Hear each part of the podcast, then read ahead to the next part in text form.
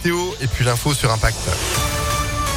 Bonjour Sandrine Ollier. Bonjour Phil, bonjour à tous. À la une, cette manifestation des VTC ce matin à Lyon. Ils sont partis du pont Lafayette, direction le tribunal rue Servian dans le troisième arrondissement, où ils assignent Uber devant la justice. Selon eux, le géant américain les exploite en imposant un tarif beaucoup trop bas.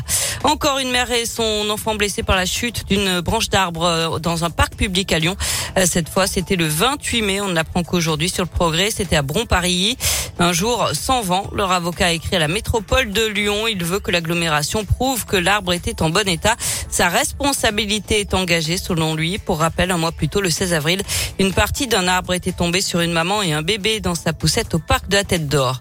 Grosse frayeur hier soir à Vénissieux. Les policiers ont été appelés pour des coups de feu en rafale vers 18h dans un immeuble du centre-ville. Des rumeurs se sont propagées rapidement, parlant même d'un mort.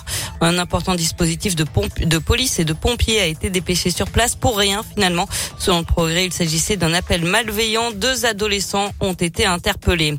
Le choc en Saône-et-Loire, un adolescent de 14 ans est en garde à vue après la mort d'une jeune fille du même âge dont le corps a été retrouvé hier matin à Clessé près de Mâcon.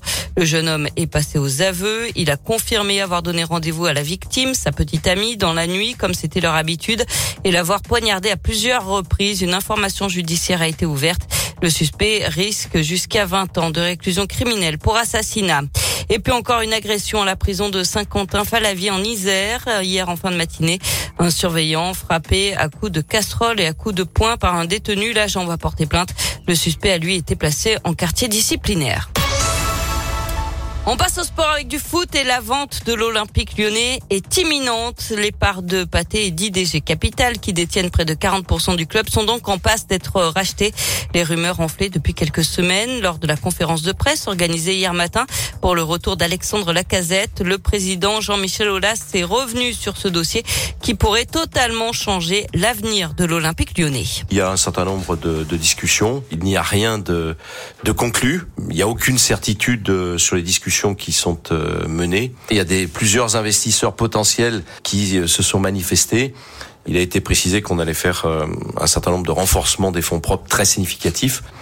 Et deuxièmement, voilà que, que j'allais rester à la tête en tant que président directeur général du, du, groupe.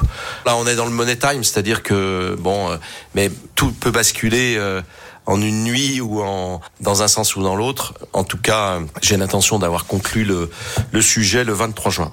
Et selon le quotidien L'équipe, un investisseur américain aurait pour objectif de racheter une partie des parts de Jean-Michel Aulas et d'injecter 100 millions d'euros de capital supplémentaire. Information démentie par le président du club.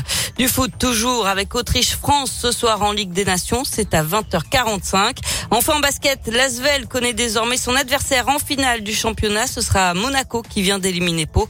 Euh, première et deuxième manche de cette finale mercredi et vendredi prochain les 15 et 17 juin à l'Astrobal. Merci beaucoup beaucoup Sandrine. L'actu à tout moment sur impactfm.fr et vous de retour à 9h30. À tout à l'heure. À tout à l'heure. Allez, quasiment 9h05 la météo.